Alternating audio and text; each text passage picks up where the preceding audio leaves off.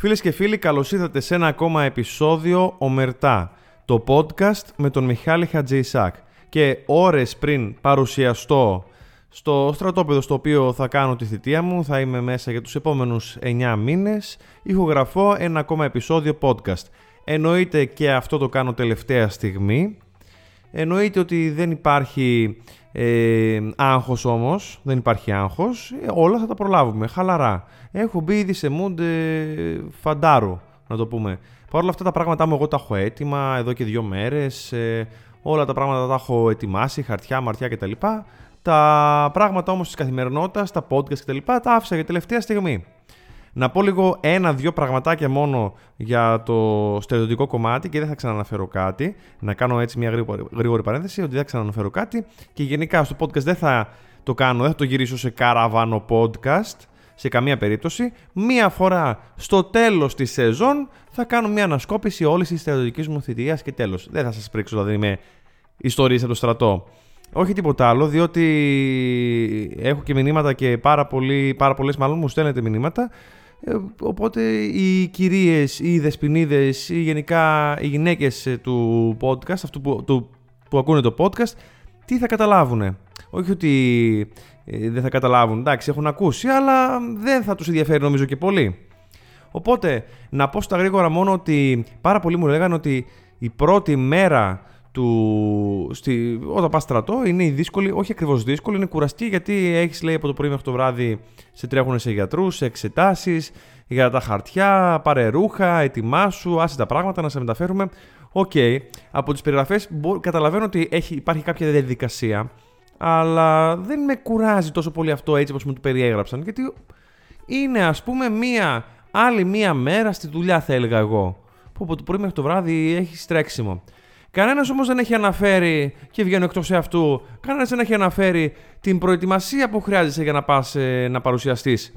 Διότι, παιδιά, σου δίνουν από πίσω, από το σημείο κατάταξης, κάποια πράγματα τα οποία πρέπει να ετοιμάσεις, και αυτά πρέπει να τρέξεις στο έναν από εδώ, στον άλλο από εκεί. Έχουν προσθεθεί και έξτρα πράγματα τώρα. Τι εννοώ?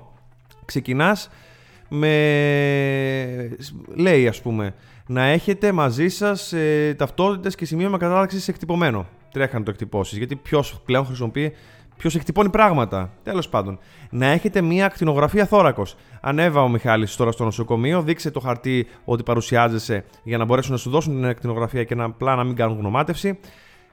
Να σου πούνε από το νοσοκομείο, λυπάμαι, σήμερα δεν μπορείτε, έχουμε πάρα πολύ κόσμο. Να ξανακατεβαίνεις πίσω στην πόλη, την επόμενη μέρα να ξανανεβαίνεις στο νοσοκομείο, να περιμένεις 2 ώρες, να έχεις ξεχάσει το μεταξύ τις φωτογραφίες που έπρεπε να βγάλεις και φωτογραφίες στη μάπα σου για να σφραγίσουν πάνω τη γνωμάτευση. Πάρε ακτινογραφία, πάνε μετά κάνε και ένα PCR, το οποίο ακόμα το περιμένω, δεν ξέρω πότε θα βγει. Θα πάω χωρίς PCR, μου φαίνεται. Πάρε να βγάλει ένα PCR 72 ώρων να το έχεις εκεί πέρα, να πούνε ότι είσαι OK, παρόλο που θα σου κάνουν τεστ και εκεί πέρα. Τι άλλα, έχω και ένα χαρτί εδώ πέρα. Πάρε τα μπλουζάκια σου, βάλε τις κάλτσες σου, βάλε τα εσώρουχα, βάλε τις κλειδαριές, βάλε τα. Δεν ξέρω κι εγώ τι άλλο έβαλα μέσα. Εντάξει, τα απολύτως απαραίτητα βέβαια είναι η αλήθεια. Τα οποία απολύτως απαραίτητα εννοείται ότι είναι το κινητό μου και ο φροντιστής. Με όλα τα άλλα δεν πάνε να με έχουν και με τις ίδιες κάλτσες 5 μέρες. Ήου, Μιχάλη, με τις ίδιες κάλτσες 5 μέρες, δεν τρέπεσαι λίγο? Τι είναι αυτά, δεν είσαι τη βρεμιά εκεί μέσα? Ναι, γιατί κατά τα άλλα εκεί μέσα ο θάλαμος θα μυρίζει κοκό Σανέλ. Αυτά λοιπόν, είναι μια εβδομάδα και κάτι, οι προηγούμενες μέρες δηλαδή πριν παρουσιαστείς, που είναι λίγο στο τρέξιμο, χωρίς λόγο. Πραγματικά χωρίς λόγο. Δηλαδή, μου θυμίζουν εποχές προ-5 ετίας που έπρεπε, θυμάμαι και σαν φοιτητής, πολλές φορές να πάρω κάτι δικαιολογητικά και έτρεχα πάνω στη γραμματεία, κατέβαινε μετά κάτω στο ΚΕΠ και λέω, αν είναι δυνατόν δηλαδή να μην μπορούμε να τα κάνουμε όλα με το κινητό έτσι. Να σου όμως που τα κάνουμε τώρα, Τέλος πάντων, αυτό με το στερεοτυπικό κομμάτι. Προφανώς τη στιγμή που θα ακούτε εσείς το podcast θα είμαι ήδη μέσα. Και γενικά να πω ότι πάω με πάρα πολύ καλή διάθεση. Πάω με διάθεση δηλαδή διακοπές, που έτσι είναι κιόλας. Δεν είναι και τίποτα σπουδαίο. Διακοπές, χαλαρά, γιατί ποιο είναι το μεγαλύτερο προτέρημα αυτή τη στιγμή όταν κάποιος πάει να κάνει τη στρατιωτική του θητεία? Προτέρημα σε σχέση με αυτούς που έχουν εργαστεί, εννοώ. Το προτέρημα λοιπόν αυτό είναι ότι δεν έχεις ευθύνη. Τι εννοώ ευθύνη? Δηλαδή, όταν δουλεύεις σε κάποια εταιρεία ή σε κάποιο κάπου δουλεύεις, έχεις την ευθύνη να βγάλεις εις πέρας σωστά τη δουλειά σου και να έχει και αποτέλεσμα. Δηλαδή, είσαι πολιτής, να κάνεις πωλήσεις, είσαι marketing, δεν ξέρω κι εγώ, digital marketeer, πώς τα λένε, να έχεις αποτέλεσμα σε αυτά που κάνεις κτλ. Στο στρατό, το πολύ πολύ τι να σου πούνε, πάνε καθάρισε την τουαλέτα. Και αν την καθαρίσεις καλά, Εντάξει. Κανένας δεν σου πει και τίποτα, θα σου πει απολύεσαι. Το οποίο θα είχε και ένα ενδιαφέρον. Αυτά λοιπόν με το στρατό. Θέλω όμως σήμερα να μιλήσουμε για κάποιο άλλο θέμα, κάποιο πολύ hot θέμα. Hot των ημερών μας ή των τελευταίων χρόνων θα έλεγα.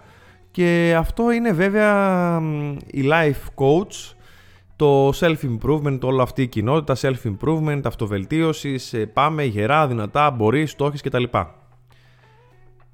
Να εξηγήσω όμως λίγο κάποια πράγματα από την αρχή, έτσι να τα πάρουμε. Τι είναι αρχικά αυτό το self-improvement, η αυτοβελτίωση δηλαδή στα ελληνικά. Πολύ μπακάλικα, καταλαβαίνουμε και από τη λέξη αυτοβελτίωση, βελτίωση του εαυτού μας ας το πούμε. Ναι, οκ, θα μου πεις που είναι το κακό Μιχάλη, πουθενά θα σας πω εγώ. Η βελτίωση του εαυτού μας. Το χαρακτηριστικότερο παράδειγμα της αυτοβελτίωσης μάλλον, ποιο είναι? Η γυμναστική. Είναι αυτοβελτίωση. Το πιο απλό παράδειγμα. Κάνουμε γυμναστική, κάνουμε κάποιες ασκήσεις για να βελτιώσουμε το σώμα μας. Για να βελτιώσουμε τη στάση από το σώμα μας, ενδεχομένως να χάσουμε κάποια κιλά, να κερδίσουμε κάποια κιλά, ανάλογα με κάποια διατροφή κτλ. Πολύ εύκολο παράδειγμα. Αργότερα όμως μπορούμε. Έχει επεκταθεί μάλλον και αυτό το κομμάτι στο οικονομικό, στο ψυχολογικό, γενικά σε πολλούς τομείς της ζωής μας. Και αυτό επίσης δεν είναι κακό. Δεν είναι κακό. Κακό είναι όλο αυτό το team, όλη αυτή η κοινότητα που έχει δημιουργηθεί, όλη αυτή η τάση, μικρόφωνο πάνω παρακαλώ, γιατί καμπουριάζω, παρακαλώ. Όλη αυτή η τάση που έχει δημιουργηθεί με τους life coach ή life coaches. Τι εννοώ? Σίγουρα θα έχετε δει πολλά βιντεάκια στο YouTube, θα έχετε διαβάσει κάποιο βιβλίο αυτοβελτίωσης, θα έχετε δει κάποια ομιλία από κάποιον γκουρού του self-improvement κτλ. Το θέμα ποιο είναι? Ότι καταλήξαμε να λένε όλοι τα ίδια και να έχει γίνει μια μόδα το να βγαίνεις σε μια κάμερα και να λες «Πάμε Κώστα, μπορείς». Πάμε Βασιλική, μπορείς να βγεις στην κάμερα να μιλήσεις. Πάμε Χρήστο, το έχεις. Άμα πιστέψεις τον εαυτό σου, θα βγάλεις χρήματα. Αυτά δεν μπορώ, αυτές τις αναγούλες δεν μπορώ. Διότι με τα πάμε και τα μπορείς, ποτέ κανένας δεν μπόρεσε τίποτα. Ποιο είναι όμως το θέμα? Ότι από την αρχαιότητα, πάντα οι μεγάλοι άνθρωποι είχαν κάποιον δάσκαλο δίπλα τους. Ήδη δηλαδή από τις εποχές, τώρα Σοκράτη, Πλάτωνα και αργότερα, από τόσο παλιά μιλάω, υπάρχουν και σε βιβλιογραφίες παραδείγματα που δείχνουν ότι πορεύονται οι άνθρωποι με τον δάσκαλο δίπλα τους. Παίρνουν αποφάσεις με τον δάσκαλο δίπλα τους. Τους έχει επηρεάσει δηλαδή και τους έχει φτιάξει με τέτοιο τρόπο έτσι ώστε να παίρνουν αργότερα τις σωστές αποφάσεις για να πετύχουν στη ζωή τους. Και όταν λέω δάσκαλο, δεν εννοώ το δάσκαλο του σχολείου ή του φροντιστηρίου στις μέρες μας, εννοώ δάσκαλο στη ζωή. Ναι, έλα όμως τώρα που αυτοί οι γκουρού πάνε να γίνουν ιδιωτικοί δάσκαλοι στον καθένα μας, γιατί προφανώς. Να πέφτει και ο παράς. Εκεί καταλήγει το όλο πράγμα.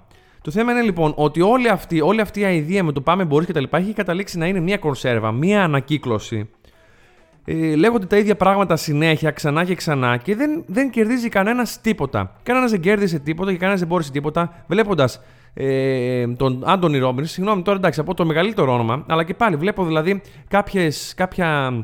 Πώς το πω, σαν συναυλίες μου έρχεται να το πω, κάποια lives. Με τον Anthony Robbins, χιλιάδες κόσμος από κάτω. Τώρα φαντάσου τώρα $400-500 να δώσω εγώ να ακούσω τον Anthony Robbins. Θα μου πει You got this! Με τη φωνή τη χαρακτηριστική. Τώρα πατήστε Anthony Robbins να τον ακούσετε. You got this!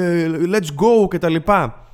Και ωραία, θα ανεβεί λίγο η ψυχολογία σου για τις επόμενες ώρες και μετά θα ξαναγυρίσεις στη δουλειά σου, του γραφείου σου, στο σούπερ μάρκετ, πολιτής, σε βενζινάδικο ή όπου άλλο δουλεύεις. Δεν υπάρχει δηλαδή κανένα νόημα να στηρίζουμε τη ζωή μας και τις επιλογές μας, να πιστεύουμε ότι μόνο από αυτό το πράγμα δηλαδή θα επέλθει μια αλλαγή. Και βάζω βέβαια και τον εαυτό μου μέσα, διότι ήδη εγώ θυμάμαι την πρώτη μου επαφή με το όλο κομμάτι αυτό του self-improvement την είχα περίπου το 2018, όταν πρωτοδιάβασα ένα πολύ έτσι κλασικό βιβλίο του Anthony Robbins, το «Ξυπνήστε το γίγαντα μέσα σας». Κλασικό βιβλίο κτλ. Λέω πω ρε εσύ υπάρχει και αυτό το κομμάτι. Ενθουσιάστηκα, άρχισα να διαβάζω βιβλία. Θυμάμαι δηλαδή Think and Grow Rich, Robin Sharma μετά Ο Μοναχός Πούλης στη Φεράρι κτλ. Πάρα πολλά βιβλία. Και εν τέλει κατέληξα μετά από τόσα βιβλία και τόσα άστα βιντεάκια μάλλον απ' έξω. Ας βάλουμε μόνο τα βιβλία. Ότι μόνο άντε τα επιστημονικά, δηλαδή αυτό που πάνε και γίνουν, που πιάνουν λίγο την επιστήμη, αξίζουνε. Όπως δηλαδή του Charles Duhigg, «Η δύναμη της συνήθειας», που σου λέει πραγματικά άριστο βιβλίο που το προτείνω, το έχω ξανααναφέρει σε podcast. Η δύναμη της συνήθειας, Charles Duhigg, πώς μπορείς να αλλάξεις τις συνήθειές σου και πώς να δημιουργήσεις νέες. Που οι συνήθειες είναι πραγματικά το cheat, θα έλεγα για μένα, το cheat στη ζωή. Θέλεις να πετύχεις κάτι, δημιούργησε μια συνήθεια. Είναι σαν να βάζεις ένα προγραμματάκι στον υπολογιστή. Τόσο απλά. Διαβάστε το και θα με θυμίσει. Είναι το καλύτερο βιβλίο. Όλα τα άλλα όμως, μία μάπα και μισή. Θυμάμαι, είχα διαβάσει δηλαδή το The 5AM Club του Robin Sharma. Και να μου λέει τώρα ο άλλος 300 σελίδες. Ναι, προφανώς δεν το παίζω εγώ τώρα μάγκας. Να κάνω μια παρένθεση, δεν το παίζω μάγκας, ότι δεν τους μειώνω. Αλλά τώρα να διαβάζω 300 σελίδες και να διαβάζω ιστορίες με βουνά και λαγκάδια και να μου πει ο άλλος ότι ξύπνα νωρίς. Και εν τέλει που καταλήγει, μισό λεπτό γιατί έχω κλείσει. Θα το βάλω και ανοιχτή ακρόαση. Κουμπάρος. Έλα ρε. Έλα, φίλε, πού είσαι? Είμαι σπίτι. Θα κάνουμε τίποτα? Τώρα, εμείς τελειώσαμε. Με το πατίνι, με πάω. Ναι. Ωραία, θα σε πάρω σε λίγο τηλέφωνο. Πάρε με. Οκ, έγινε, άιντε. Κουμπάρος, θα το βάλουμε και στο επεισόδιο χωρίς να το ξέρει. Λοιπόν, και να μας λέει τώρα, τι έλεγα, για τον Robin Sharma, για το 5AM Club. Σου λέει ουσιαστικά, θα σας πω μέσα σε μισή σελίδα, ότι αν π.χ. έχεις μια δουλειά, γιατί και αυτές οι συμβουλές, το πρόβλημα ποιο είναι, ότι αυτές οι συμβουλές που δίνουν αυτοί οι γκουρού δεν είναι για όλους, παιδιά μου, δεν είναι για όλους. Δεν γίνεται ο άλλος να μου λέει ξύπνα στις 5 ώρα ή ξύπνα γενικά πριν τη δουλειά σου και κάνε πριν ξυπνήσουν οι υπόλοιποι αυτά που θες να κάνεις για σένα. Δηλαδή, ο άλλος σου λέει 9 η ώρα στο γραφείο, σου λέει ξύπνα 5, κάνε μισή ώρα διαλογισμό, μισή ώρα γυμναστική, φτιάξε το πρωινό σου, be grateful, δεν ξέρω εγώ πώς θυμάμαι τι έλεγε, κάνε τα πλάνα για την ημέρα σου, κάνε 2 ώρες δούλεψε για τον προσωπικό σου στόχο, καθένας τι προσωπικό στόχο έχει και μετά πάνε στο γραφείο. Γύρνα από το γραφείο στις 5, φάει, μίλα με την οικογένειά σου, 7 με 9 χαλάρωσε, 9 κλείσε τις ηλεκτρονικές συσκευές και πέσει κοιμήσου. Αυτό ήταν. Και σας είπα το The 5AM Club μέσα σε μισό λεπτό. Γλιτώσατε 25 ευρώ πόσο κάνει. Ή άλλοι συμβουλές οικονομικές. Εκεί τρελαίνομαι στις οικονομικές συμβουλές που κάθονται και μας και λένε ρε παιδί μου συμβουλές. Να ακούσεις τώρα ο Έλληνας οικονομική συμβουλή από ποιον? Από τον Αμερικάνο που έχουν άλλο οικονομικό σύστημα, άλλη φορολογία, άλλο σύστημα τελείως. Να ακούσω τι? Ή για τις μετοχές που έχουν επίσης άλλο σύστημα κτλ. Λέει π.χ. Τώρα είναι, θα πουλήσεις αυτό, θα αγοράσεις εκείνο. Βγαίνει ο Gary Vee που, οκ, πάρα πολύ καλός ο Gary Vee. Τα λέει τέλεια ο Gary Vee. Αλλά παιδιά, αυτά που λέει δεν σημαίνει ότι εφαρμόζονται σε όλες τις χώρες. Εκείνος, ας πούμε, θυμάμαι ένα παράδειγμα που αγοράζει πράγματα από διάφορα, στον δρόμο τέλος πάντων, και τα πουλάει στο Amazon. Δεν θυμάμαι ακριβώς πώς το περιέγραφε. Δεν μπορούμε να τα κάνουμε αυτά. Δεν μπορείς να βγεις στο Scrooge και να πουλήσεις αλατοπίπερα, όπως κάνει αυτός. Παράδειγμα τώρα λέω. Ή μιλάνε τώρα για τα NFT. Μας έχουν κάνει τα τέτοια μας τσουρέκια με τα NFT και τα NFT και τα κρύπτο. Και δεν ξέρουν, δεν έχουν βάσεις, δεν έχουν γνώσεις για βασικά οικονομικά στοιχεία. Δεν έχουν βασικές οικονομικές γνώσεις οι άνθρωποι. Και μας λένε ότι το μέλλον είναι τα NFT και τα κρύπτο. Πού πας, βρε κακομοίρη? Θυμάμαι χαρακτηριστικά όταν πριν κάνα εξάμηνο, πόσο ήτανε, που είχε γεμίσει η πόλη και πιστεύω και όλη η Ελλάδα πριν μήνες, με την DF. DF, ψάξτε τι είναι, DF-CDI, άμα πατήσετε, CDY, DF-CDY. Τέλος πάντων, είχε βγει μια βλακία σαν εφαρμογή, πατούσες διάφορα εικονίδια και υποτίθεται έβγαζες λεφτά από αυτό. Δηλαδή, ρε μάγκες, να το πάρουμε και λίγο έτσι αλλιώς. Πότε από την αρχή του κόσμου, από την αρχή του σύμπαντος 13,8 δισεκατομμύρια χρόνια, τρελαίνομαι, αρχίζω και τσατίζομαι πόσα χρόνια είναι, από την αρχή του σύμπαντος, πότε ο άνθρωπος ή οποιοδήποτε όν κατάφερε να βγάλει χρήματα ή οτιδήποτε άλλο θες χωρίς να κουραστεί? Βρήκαμε δηλαδή εμείς τώρα το παραθυράκι και δεν υπάρχει δηλαδή η φάβα, δεν έχει λάκκο εδώ πέρα. Τέλος πάντων, τρελαίνομαι και με αυτά. Οικονομικές συμβουλές λέει ο άλλος, you got this και yo man, your university και...